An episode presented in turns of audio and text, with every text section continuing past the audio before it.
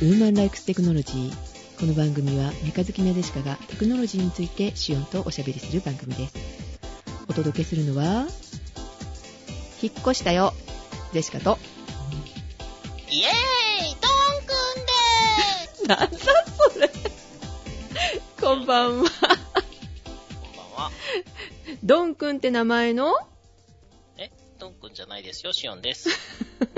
すいません、高さが足りなかったです。元気がない。解明したのかと思っちゃったいやね、うんワンツードンっていう番組をね、みんな知らなくて、うんあーみんな知らへんねやーって思って久しぶりに検索したら、はいあの、ドンくんの声優さんがすっげー歌うまくってびっくりしたっていうだけの話です。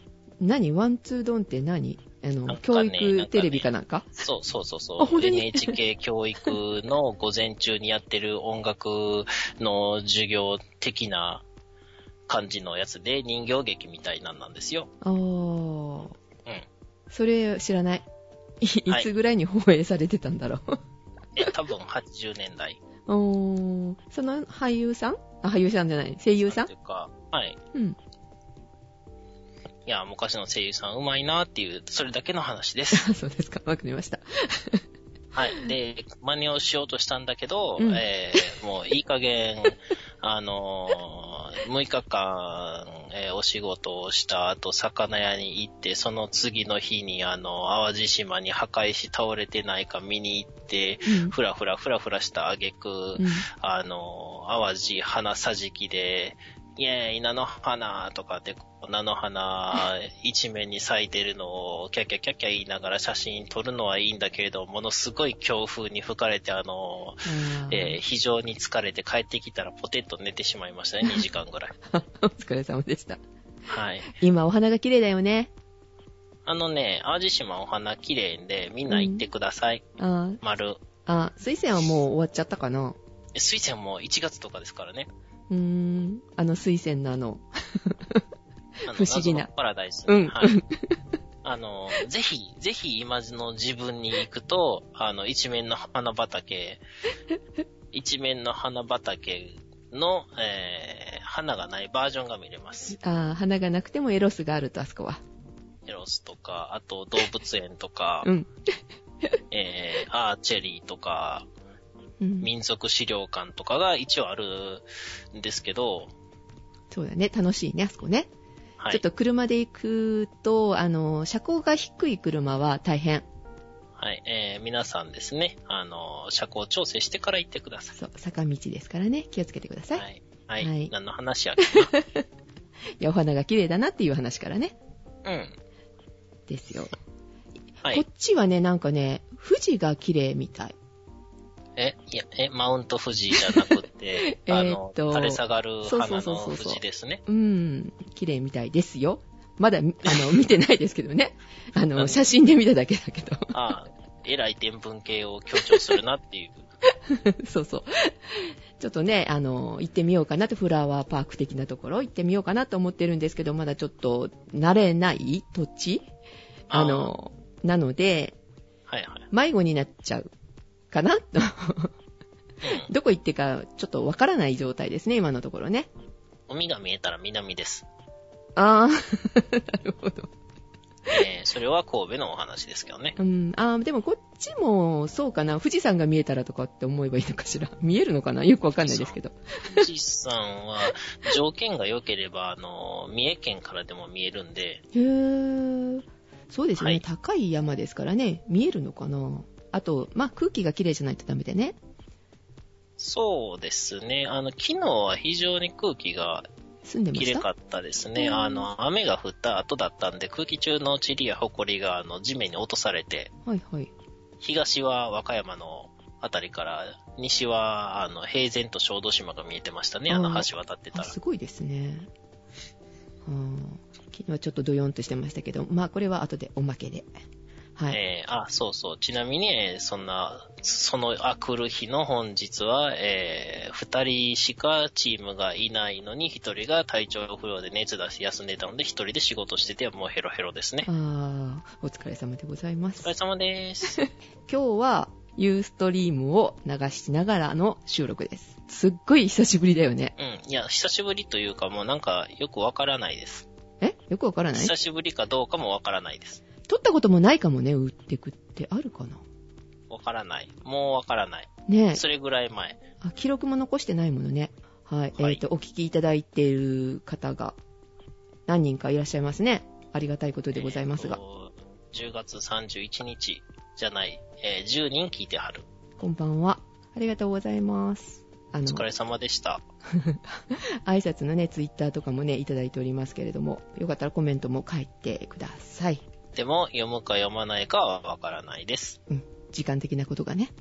時間もそうだし、えー慣れてないので、それを拾って面白くなるかどうかがわからないからです。えーと、では、まずメールをいただいておりますので、メールから行きましょうか。えー毎度毎度ですね、いついただいたかわかんないメールが延々、はい、溜まってますんで、はい。いけませんね。去年の10月の8日にいただいてる メール。半半年経ってるんですけどね。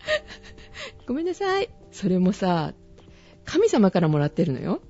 神様うん。服の神様。ほうほう。まあ、温めておいたっていうことでね。2回ぐらい読みましょうか。あー、じゃあ、ゼシカさんが一回読んで、次私がもう一回読みましょうか。読みましょうか。 はい。ということで、えっと、まあ、とりあえず、えーお読みいたしますね。はい。はい。えー私は福の神様という名前で絵描きをしているのですが、と。絵描きさんですって、うん。温かそうな絵を描かれている方ですね。と、メールに戻りますが、本当にお二人のウーテクが大好きです。ずっと楽しく聞いています。ありがとうございます。えーありがとうございます。ジェシカさんの笑い声が大好きで大好きで本当に大好きです。となんか3回ぐらい言われてますね。言われ慣れてないからちょっと恥ずかしいです。もちろん、しおんさんの個性的な流し方も抜群にツボにはまってますって。ん特に、範囲の使い方とタイミングが痺れますって。褒め上手だね。何のことかよくわからないですけれども、ありがとうございます。あとは、心のどこかで繋がっているのか、お二人が前世で夫婦だったかは想像の世界ですがって。夫婦だって。はい。 ほら、コメントが返ってこないようなことをね。 まあいいです。はい。いいです。はい。ジェシカさんがお一人でやっていた時は笑いがなかったので寂しかったですと。うん。もしかして男性といる時しか微妙なはみかみや照れ笑いはしないのかな何を言ってるのかわからなくなってきましたが、と。はい。何を言われてるのかちょっとよくわかりませんが。はい。話の内容もですが、お二人の声が好きなのです。これからも愛のある夫婦漫才を聞かせてくださいと。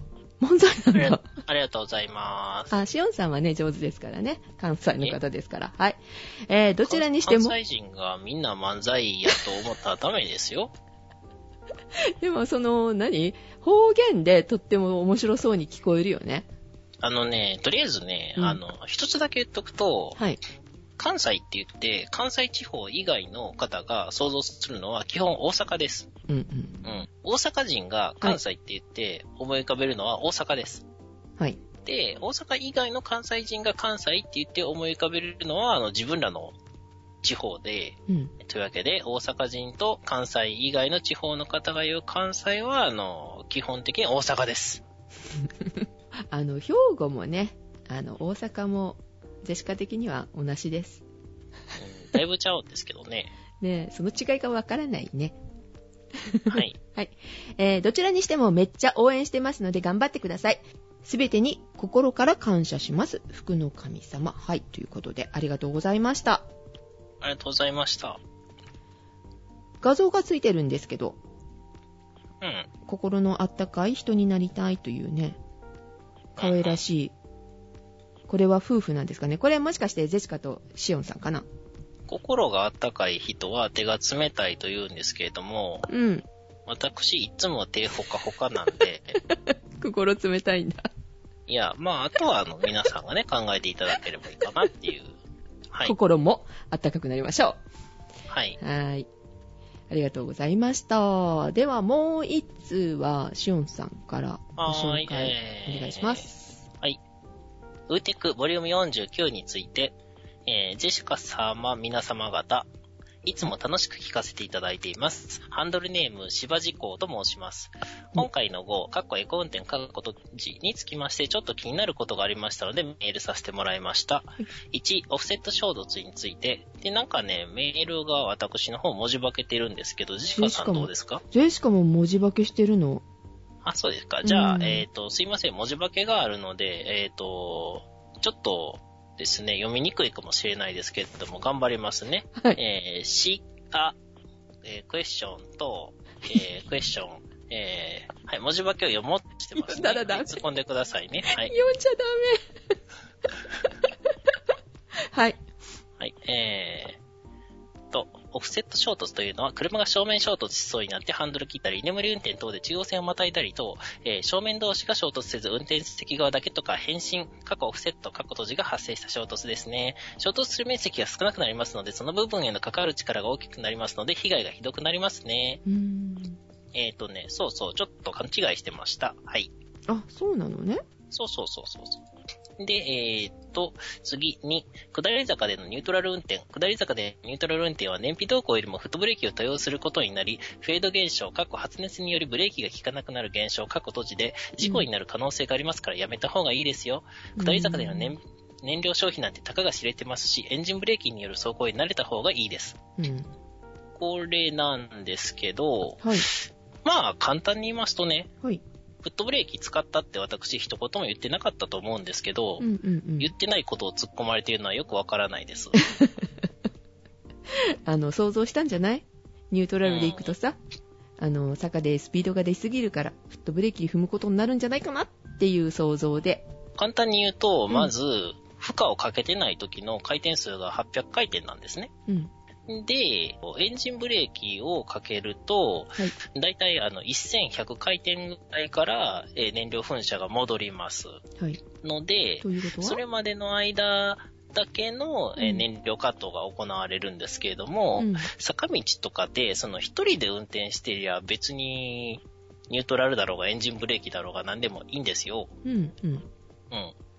でも、実は、あの、道ってね、他の人も、あというか他の車も走ってるんで、あんまり急激にブレーキかけすぎると、その流れの妨げになっちゃうんで、うん、あスピードを落とさないように、まうあんちょっとエンジンブレーキをかけてたんやけれども、ちょっと、あ、このまんまやったらスピードが下がりすぎるなっていう時に、こう、ニュートラルにして戻してみたりとかっていうー。やつとですすね、あとエンジンブレーキをかけて、カーブの手前で減速したりとかはい。でですね、2速に落としたりとか、うん。まあそういう感じなんですけれどうも、ん。フェード現象とかって、これって習いますよね。うん。と自動車学校で。そうそうそう、学校で習いますよね。はい。なので、特に習うからみんな知ってるやろうなと思って、特にその辺は言ってなかったんですけど、はい、はい。で、これが気になったところっていうのが、ある、うえっ、と、エコ運転推奨サイトみたいなところで、うん坂道ではニュートラルにしましょうみたいなことを書いてたんやけれども、これってあの、エンジンにその動力が伝わってないから、何かあった時に危ないんじゃないかなっていうのを気になってて、うん、うん。でですね、前のネタを読むのはあんまり好きではないんですけれども、省エネ運転の方法を紹介しているサイトの方法を考察。ということで、これは安全とのトレードオフではないかっていうのをメモしてたんですよね。うん。で、途中で、変な、変なというわけじゃないんですけれども、話の流れで書いてたメモの通りにいかなかったんで、うんまあ、その辺が言えてなかったかなというネタバラシです。はい。はい、えー次。えー、三番目三ニュートラルでのフュエルカット。うんえー、かゆ、クエスチ ョン。えだかー、なんらだ、これ。えはいはいは、はいい。文字化けですね。文字化けしていて、うん。えー最近のエコカーは停止時にフュエルカットして、かっこエンジンを止めてかっこ閉じ燃費を上げるようなシステムもよくありますが、燃料噴射がなくなるイコールエンジンが止まるってことです。エンジンブレーキ時には燃料噴射なしでも運動エネルギーでエンジンを回転させているから燃料噴射がなくても良いということですね。うんこのことから走行中ニュートラル、燃料噴射停、エンジン、うーんにゃらかんにゃらってなってしまいますので、燃料噴射は止まりません。あーまた文字化けですね。まあ、とりあえず、ニュートラル時になんかすごい、ううーん、謎なのが、その燃料、燃料の燃費系っていうので、99.9とか、なんかありえへん数値が出ますよね。うん。えーありえへんっていうのは日本語的に間違っているので、本当はありえからざる、かん だっていう風に言うのがいいです。はい、はいえー次次。で、なんか知らないけれども、やったら、その、燃費系が振り切れた状態になっちゃうんで、例えば、1回1回燃料噴射してるんじゃなくて、2、3回に1回とかに抑えてて、さらに燃費をこう、燃費というか燃料噴射を少なくしてやってるんじゃないかな、最近のやつはとか思ってちょっと聞いてたわけなんですけど、はい。まあ、単純な疑問でした。はい。えー、というわけで、燃料噴射はあるのはあるだろうなとは思ってたんですけどね。うーん。で、次ですね、最後。えー、雪道でのノーマルタイヤ運転。ノーマルタイヤ前後への滑りには速度の調整でなんとかなるかもしれませんが、横方向への滑りにはむちゃくちゃ弱いです。うん橋とか風による路面状況、風による荷重で刻々、ん状況が刻々と変わります。はい。スタッドレスタイヤを履いての雪道走行は、雪道に慣れた人でさえ相当神経を使っての運転です。ノーマルタイヤで滑って事故するのは本人の勝手ですが、その事故で周りも被害を受けますので、絶対にやらないでください。先日の東京での大雪騒ぎでも、雪道でノーマルタイヤで事故をしている映像をよく見ましたが、雪を甘く見すぎです。以上、長々とした文章、拙い文章ですが、メールを送らせてもらいました。今後の配信も楽しみにしております。はい。ありがとうございました。ありがとうございます。でね、うん。タイヤをねうん、確かに買いたかったんですけど、えっ、と、私、番組中で8月に買ってっていう話をしたと思うんですが、はい。えっ、と、まず、車買ったのが初めてで、うん初雪シーズンでして、はい。えー残念ながらですね、タイヤを買うお金がない。うん。うん。っていうのを、あの、とぼけた感じで言ってただけなんですが、きっと初雪シーズンなんだなっていうのはそこで分かってくれると思って甘えておりました。まあ、安全のためには、ノーマルタイヤじゃなく、スタッドレスを履いた方がいいですね。いや、無理ですよ。あんな、ちょっと、積立金結構言いま すよ。まず、工具とジャッキ買わなきゃダメでしょそうね。でね、うん今考えてるのが、うんあの、非金属チェーンをちょっと購入を考えてるわけなんですよ。はいはい。でね、すっごい不思議に思ってたのが、うん。あの、北海道とかで、はい。すごいこう、雪道の事故とか見てても、うん。一台としてチェーンを履かせてる車がなかったんで、うん。チェーンって流行ってないのかなっていうのちょっと気になりましたね。チェーンよりね、スタッドレスでいけるからかな北海道でうん、だと思うよ。そうなんかなよくわかんないですね。どっちがいいのかわからないんで、えー比較したサイトとかを、えー今度探してみたいと思います。そう次の雪のシーズンまでに。そうですね。はい。はい。まあ、というか、ノーマルタイヤもそろそろ、あの、替え時かなと思ってるんですけど。では、次の冬までには、履けるといいね。そうそうそう。あの、非金属チェーン楽しそうですんでね。うん。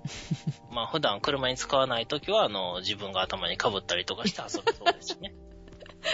えーそれで転んでいくのそうそうそう。そしたら、あの、雪道も大丈夫。あの、がっちり食いつくっていう感じで。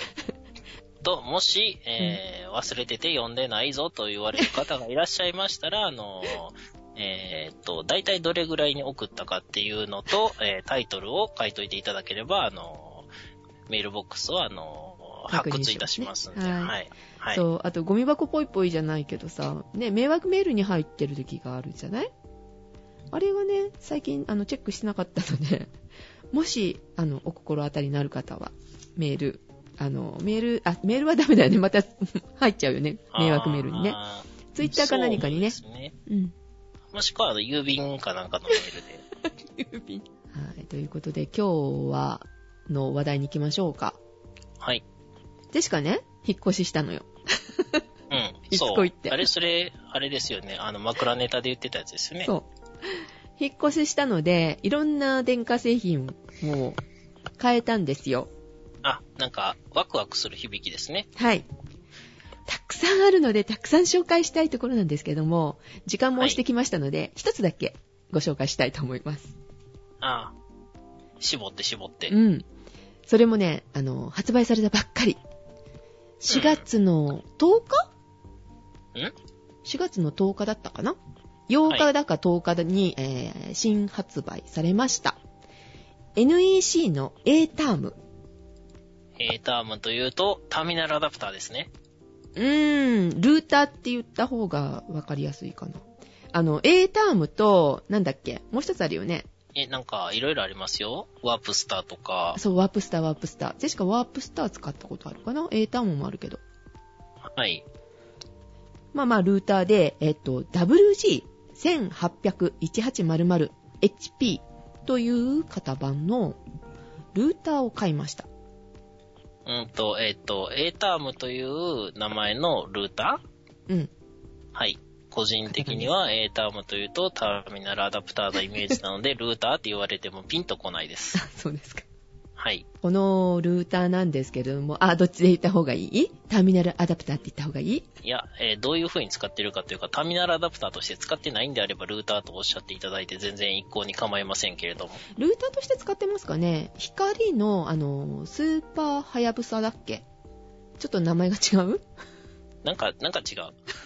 ハイスピード、ハヤブサだったかしら。まあなんかそんなやつですね。 1ギガ。これのね、スピードを活かすためには、ちょっとルーター買い替えないとダメかなと思って買い替えたんですね。そりゃ、1ギガの外部接続を活かすのに、100メガの、ね、うんルーター使ってたら、何の意味もないですよね。そうなんですよね。まあ、今までもね、無線ばっかり使ってたので、活かしきれてなかったんですけども、はいえっ、と、今回、まあ、まあ無線でもある程度の速度が出ることと、まあ、有線だとあバッチリ出ることを 願って、新しいのを買ったんですね。これね、ほうほうはい。あの、5GHz 帯はい。と 2.4GHz 帯、両方使えるんですよ。ほうほうほう。5ギガって今大丈夫なんでしたっけなんか、ちょっと前は法律的にダメだから5ギガ使えないとかってありましたよね。あ、そうなのなんか、商用がダメとか、個人用がダメとか、なんか制限があったはずなんですけども、すいません、あの、パッと出されたんでね、えーネタは用意しておりません。はい。でですね、このはい 5GHz 帯だと、えーっと、1300うん。出るんですよ、スピードが。え、1300、300マイ 1300M、ル M あ、パー H? 1300MBPS。あの、その M 合ってはますぜひメガ、メガと呼んでください。はい。で、えーっと、2.4ギガでしても、えーっと、450MBPS 出ます。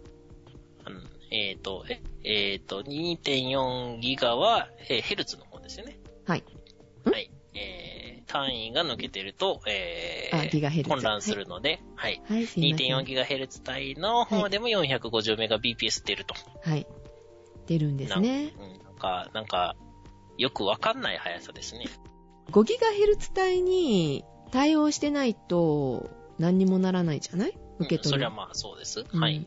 なのでね、これを活かすためには、はいもう一つ買った方がいいかなと思ったの。 ルーターをルーターを。そう。え、どういうこと えー何のために あの使いたいかっていうと、まあ、収録なんかにね、あの、最大に使いたいっていうのもあるんですけども、ジェシカの引っ越し先がね、はい。今度は2階があるんですよ。1階、2階と分かれてるんですよ。お部屋がね。それ、あの、住居がってことですよそうね。そうそうそう。はい。はい。なので、あの、1階で、まあ、光が直で来てますよね。まあ、主に1回ですね。で、2階の方に中継するのに、もし届かなかったら嫌だなと思ったので、同じものを古希として使って、古希じゃないな、中継として使って、上でも2階でも同じように快適に使えたらなと思いまして、うんうん2つセットの分を買いました。うん。え、で、ドリルで、あの、天井に穴を開けて、そこから、あの、線を通して、線を通したくなかったから無線で繋ぎたかったので、2つ買ったんですね。2つ買ったっていうかセットのを買ったんですね。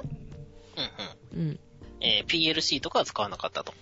ああ、使ってないです。これね、古希としても使えるし、中継機器としても使えます。んスイッチ一つでね、古希にもなるし、中継する機え械っ、として。と、こ、古希として使ったら中継じゃないんですかあ、古希はね、また違うみたいなのよ、モードうがん。それがね、よくわからなかったんですけど、設定した時にね、古希で最初使ったんですよ。はい。古希として使うと 2.4GHz の電波が飛んでなかったです。え、えっ、と、じゃあ、優先有の、線そう。5ギガで、あの、最大の、えーっと、電波を取って、そこからは、古希は有線で繋ぐしかないという。で、あ、なんだこれ、無線中継機器として使えないじゃないと思ったんですけども、あ、アクセスポイントモードにしたっていうことですよね。古希っていう言い方がうん昔からある、いわゆるその家庭用の固定電話回線でのうん。親機古希っていう言い方なんで、うん。それは親機の能力をただ単にこうちょっとバトンしてるだけだよっていうものですよね。なるほど、なるほど。そうそう。で、それはあくまで親機をメインにしてるんで、はい。コキ側は、まあ、大した能力がないとか、うん。ちょっとその、どういう状態になってるのかがいまいちわからなかったですけどね。あの、昔からよくあるのが、その、モードなんですよ。はい。その、コキ状態。うんうんうん。これは無線無線をつないで、そこから先は有線でつなぐ。うん。無線ルーターが、無線ルーターまでをこう無線でつないで、その、えー、お互いの先は有線でつなぐっていうのがよくあるパターンやったんですよね。で、これが確か、えーっと、異なる製品とかではよくそういう設定を使われてましたね。おーあ、異なる製品っていうのはあの、型番が例えば違うとバッファローと NEC とあか、あ、ああ、なるほど。はい、うえーん PCI と、うんえーメルコとか、あ、メルコとバッファロー一緒やな、はい。はい。まあそういう風な間で、ああくまで優先のうん途中線が抜けてるよっていう状態。ああアクセスポイントとして使っているか、ん中、中継中継、中継として使うか、アクセスポイントとして使うかかっ。ていうことですね。まあ、あの、ちょっとすいません。名前しっかりは言えてないんですけれども、うんまあ、そういうモードがいろいろあると。うんで、どっちも使えるっていうことですね。そう、どっちも使えることに、が分かりまして。はい。はい。今、無線でもやってるんですけどね。えっ、と、最大で2回で、えっ、と、いい状態で使いたいときは、有線の方がいいかなとは思うんですけども、まあ、2回でね、収録することはないから、まあ、いっかっていうので、中継機器として使ってます。うんうんうん。はい。どっちもできるっていうのが、スイッチ一つで、だからね、便利かなと思ったんだけど、今さ、はい。すごいボタン一つで楽々接続みたいなのがついてるじゃないはいはいはい。あれ、便利なようで便利じゃないよね。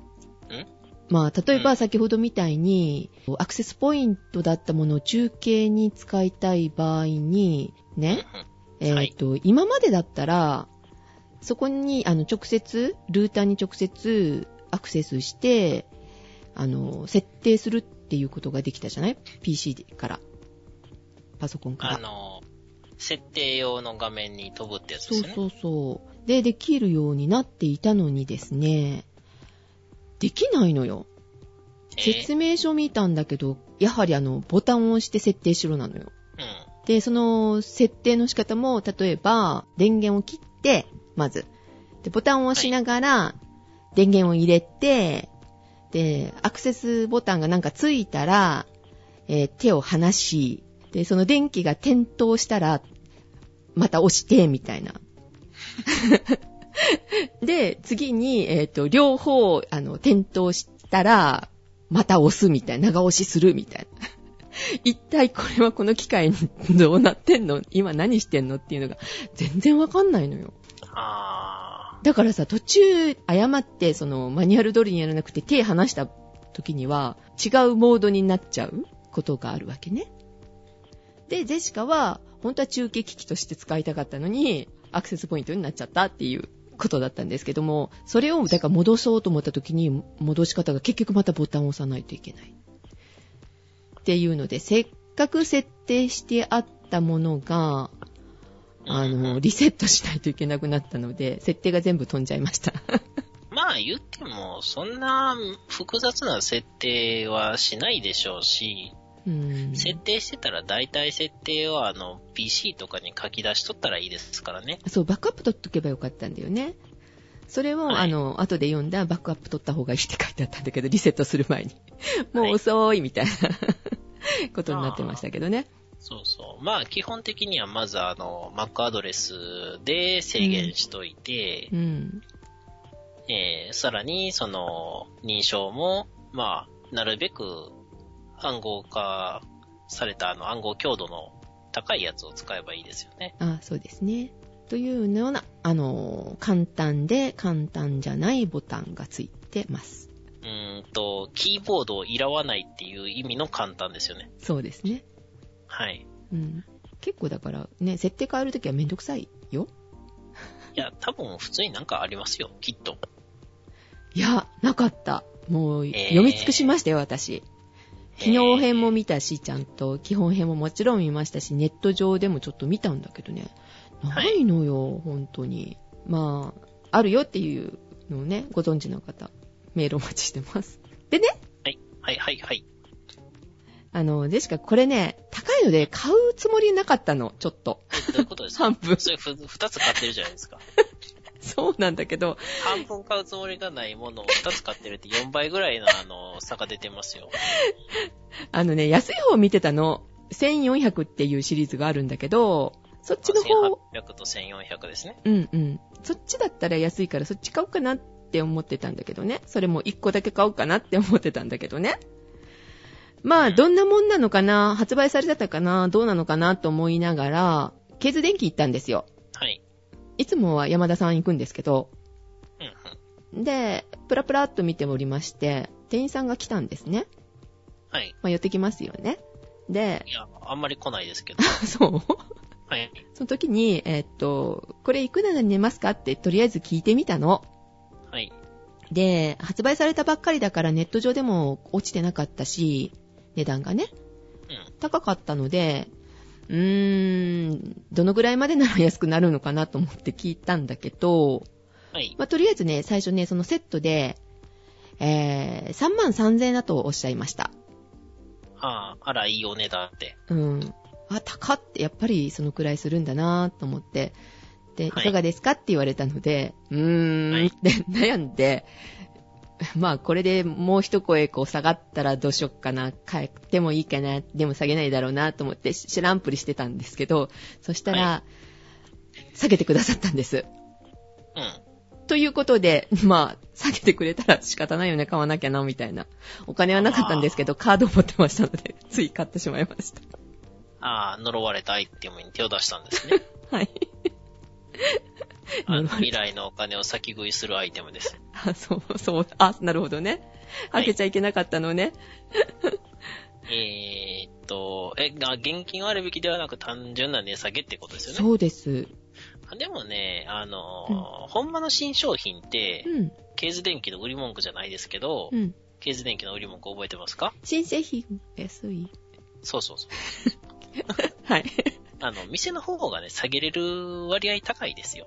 あ、そうなのはい。あのー、なんでかっていうと、うん。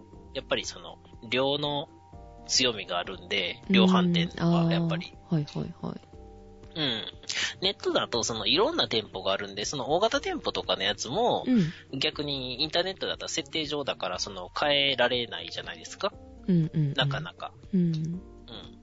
でも、その、裁量とか、その、それこそね、あの、人がやってるところでは、あの、ある程度、その、見越して、で、新製品売れたよっていう、なんて言ったらいいのかな、手柄的なやつもありますよね。うん。あ、なるほどね。うん。うん。で、こうやって、その、いいよっていう紹介する、あの、ポッドキャストも、あの、配信してくれると。あ、そうだね。お店の宣伝もしたしね。そうですね。でですね、まだこはれい続きがございまして。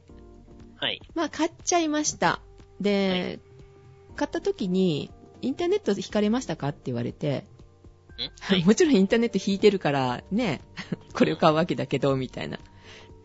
ああ、ここで契約したら、キャッシュバック6万円でしたよって言われて、 ちょっとね、悔しい思いしたんですよ。まあ、でもね、うん残念ながら、はい。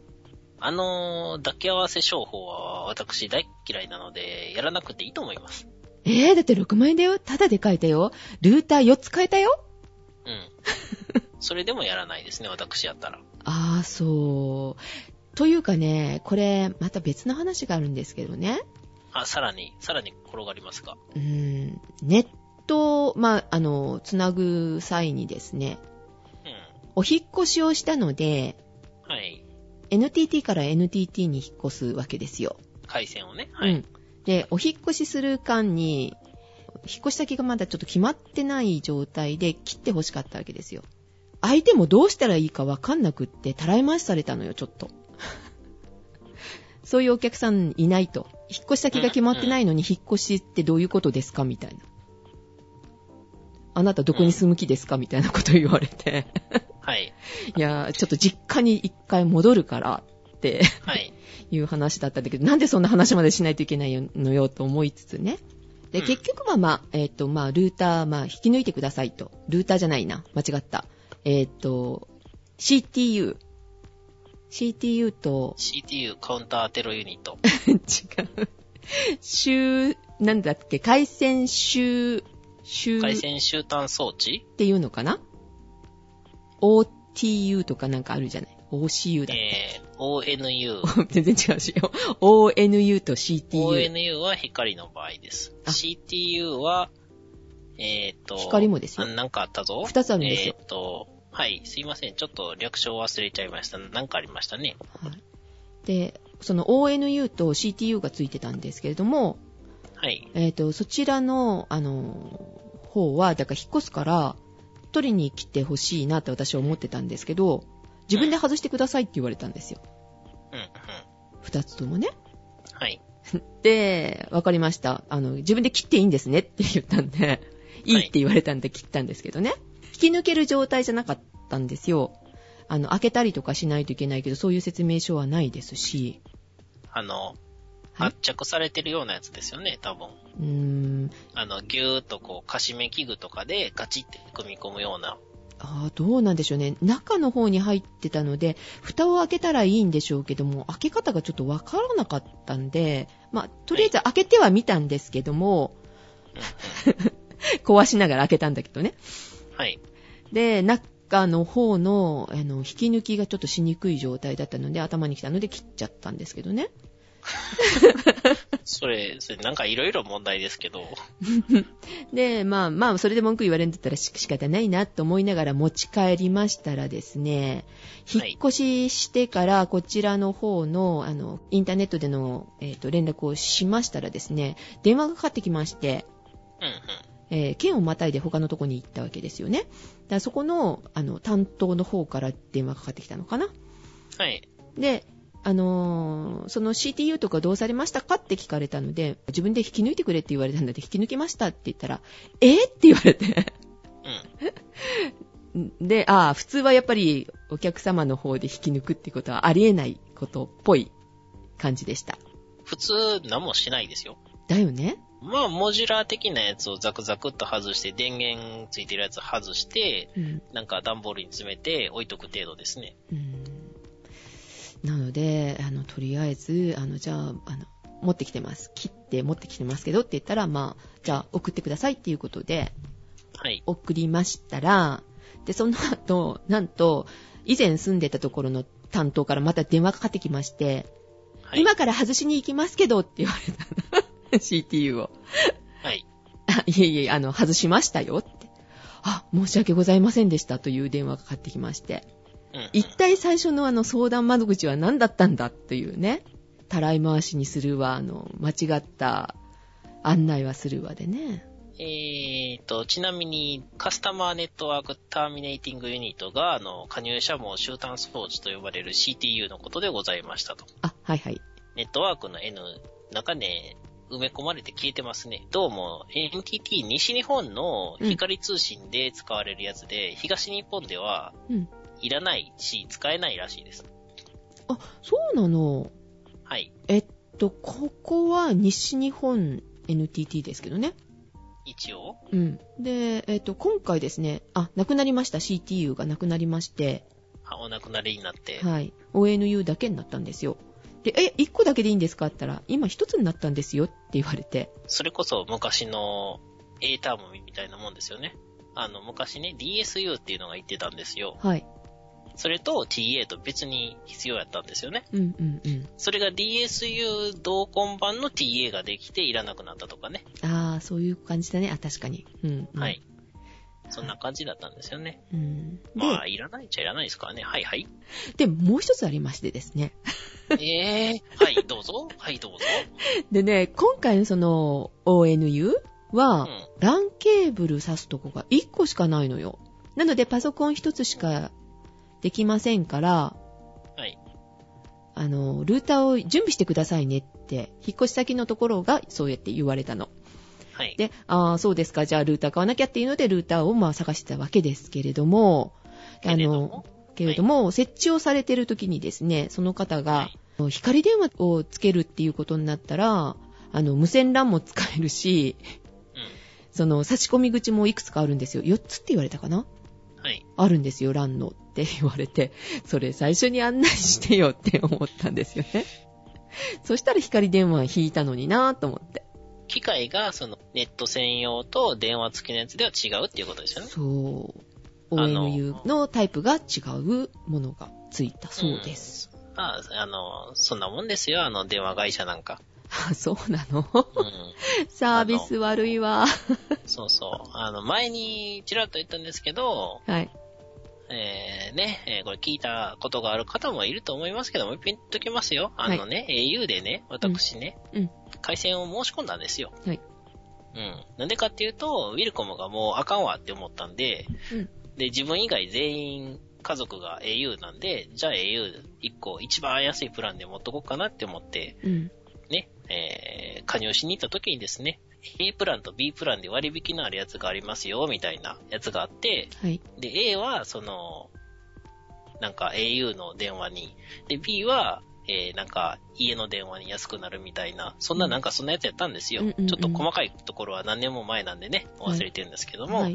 じゃあ、じゃあ A でお願いしますって言って、で、あのー、全部書類ができた後に、あ、で、ちなみに A はあと1ヶ月でサービス終わりなんですよって言われて、ふーん、あ、まあいいですわ。え、ちなみに B やったらどうなんですかっていう、聞いたら、いや、うん。B はお客様選ばれてないんで関係ないですって言われましたから ね関係ない。本当に。うん、ほんまに言われましたからね。へぇー。こいつ頭大丈夫かなって思ったんですけれども、あのー、思っただけで言わなかったですね。はい。はい。大人でしたね。あはの、い大。人ですからね。はい。えー、なので、あの、そのね、うん申し込みをする人は、あの、分かってないんで、うんあの、あとですね、えー今はないんですけど、ロム機に、その、持ち込みで機種変するときって、うん。えーっと、2100円の事務手数料かからないんですよ。あ、そうなの。はい。うん。今はないんでね、もうかかるんですけど、うん。それをね、3回ぐらい言ったのに、いや、かかりますって言われて、うん。あの、ちゃんと調べてくださいって言って、本部に電話させて、ようやくあの、手数料なしになったっていう過去もあったんで、へぇー。だから、あの、マイナーなサービスとかを言うと、絶対知らないんで、あの、うん担当の人は。うんうん。担当の人でかなり変わりますんで、そうだね。で、なんでそんなことになってるかっていうと、いろいろ基礎ってサービスいい、うん、というか、サービスをやたらめったら用意しすぎて、教育が追いついてないんですよ。うん。なのでね、はいえー皆さんもね、えーっと、会社の人よりも詳しいレベルになってから、あの、申し込んでくだ さい。確かにそれは必要かもしれません。もっと調べておけばよかったなと思って。いや、調べてもわかんないですよ。それこそよくわからない、あの、ネット上の噂みたいなサイトから調べないとダメなんああで。ー、はいはいはい。うん。まあ、せめてね、それでもね、いいので、調べてから申し込めばよかったなと思いました。ね、えーせっかくこうね、同じところ使ってやろうかと思ったのにさ、みたいな。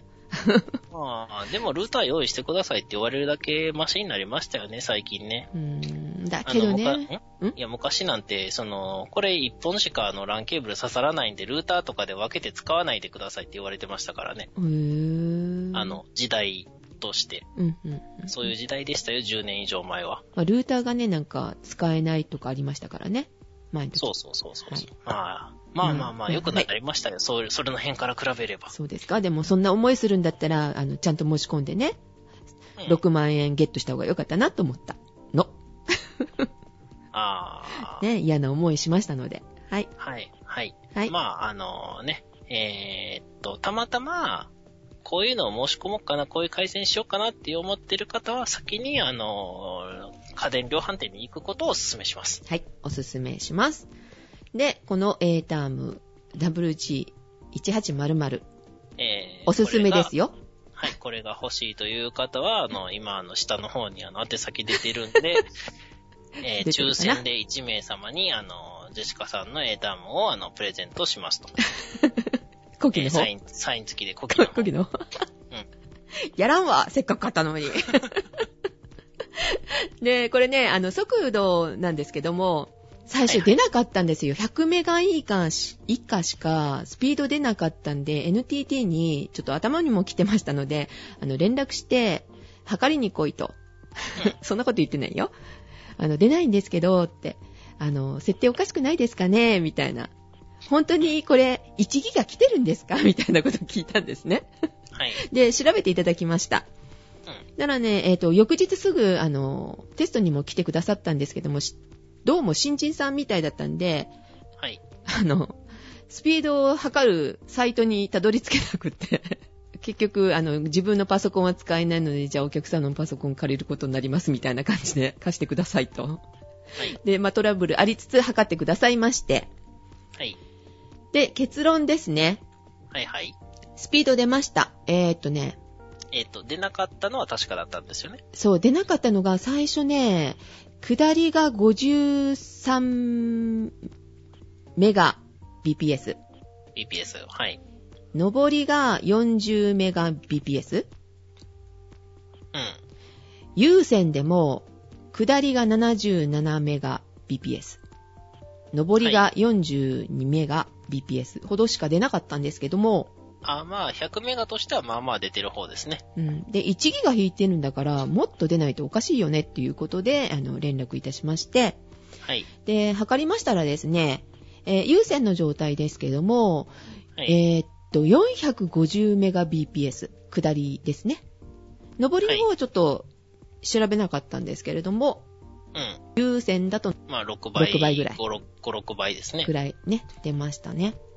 まあ、これだけ出ればまずまずかなと。というか、原因は何やったんですか原因は、スピードテストをしたサイトによる見た。だから NTT で測ってくださいねって言われた。他のサイトってすると、なんだろう、混み合ってダメなのかといしうら。か、そのサイトのサーバーが100メガまでしか出なければ、あ、そっ100かそメっか。ガ以上は出ないですよ。あーなるほどね。そういうのもあるのか。はい。っていうことですね。サーバーが昔からあればあるほど増強はまあ難しいっちゃ難しいですからね。あーなるほど。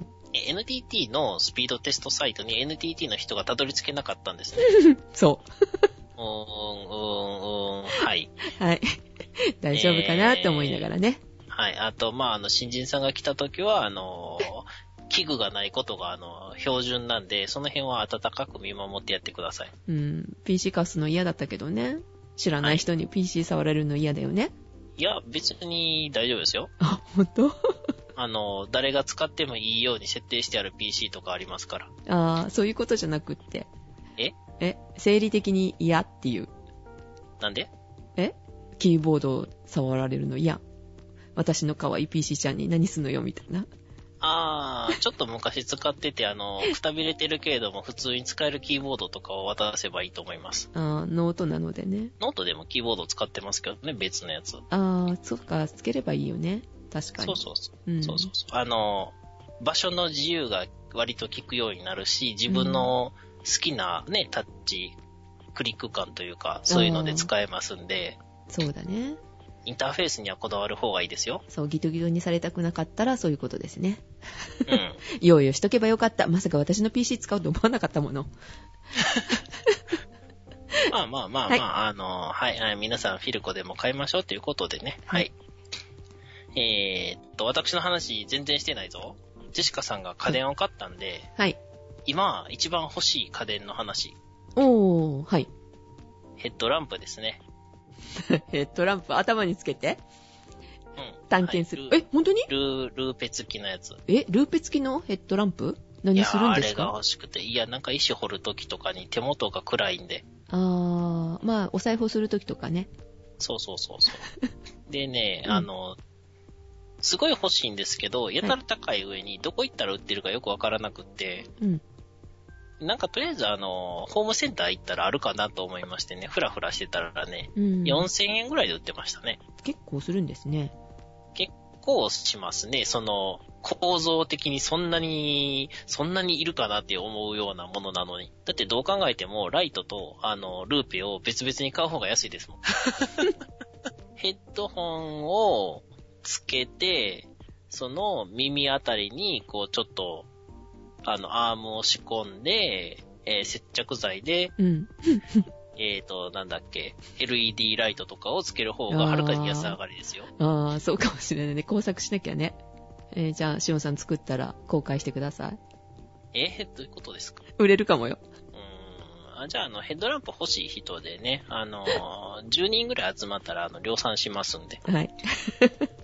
でね、あのー、ホームセンターでの、あの、困ったことは、最近は、あの、ダボネジがどこ行っても売ってないっていうことです。はい。えー、そんな感じですね。はい。もっとね、しおんさんのお話あったんですけども、ちょっとジェシカの文句が多かったので、 今回はこの辺で。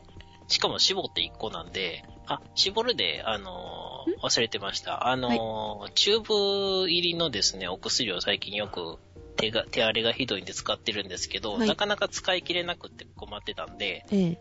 あの、チューブをね、はい使い切るグッズっていうのが売ってました。本体が300円か400円で、送料が500円ぐらいするのでまだ買ってないです。送料高、買いに行きましょうか。どうこん、え、多分ね、東急ハンズかロフトあたり行ったら売ってると思うんですけど、ああ、じゃあ、見てこようかジェシカ。えええロフト見てこようかえ、そんな、そんな、うんそんなものがあるんですか わかんない。でとりあえず今、あの、代わりにね、使い切るために何をしてるかというと、えー丸い円筒状のボールペンを使って、あそばとかうどんの生地を伸ばすようにグリグリグリグリやって、あの、最後まで使い切ってます。えーなんかこれでいいんじゃないかなって思い始めました。 で、えーちなみに下に敷くのが、机とかだとね、アルミチューブだったら机が傷ついちゃうので、メあの、どうでもいいメモ帳のあの、表紙とか、うん。ちょっと柔らかい紙、まあ、厚紙程度の材質のやつでやると、あの、ちょうどいい感じに、うん。チューブも破れないし、別にちょっと下が傷んでも大丈夫なんでね、いい感じに絞れますんでね。はい、皆さん、あの、ぜひ事務用品だけでできるんで、あの、使ってみてください。はい。えー、しおんさんの、チューブを使い切る講座はい、でした。でした。はい。では、ということで、お届けしたのはジェシカと、おシオンでした。やすみなさい。おやすみなさーい。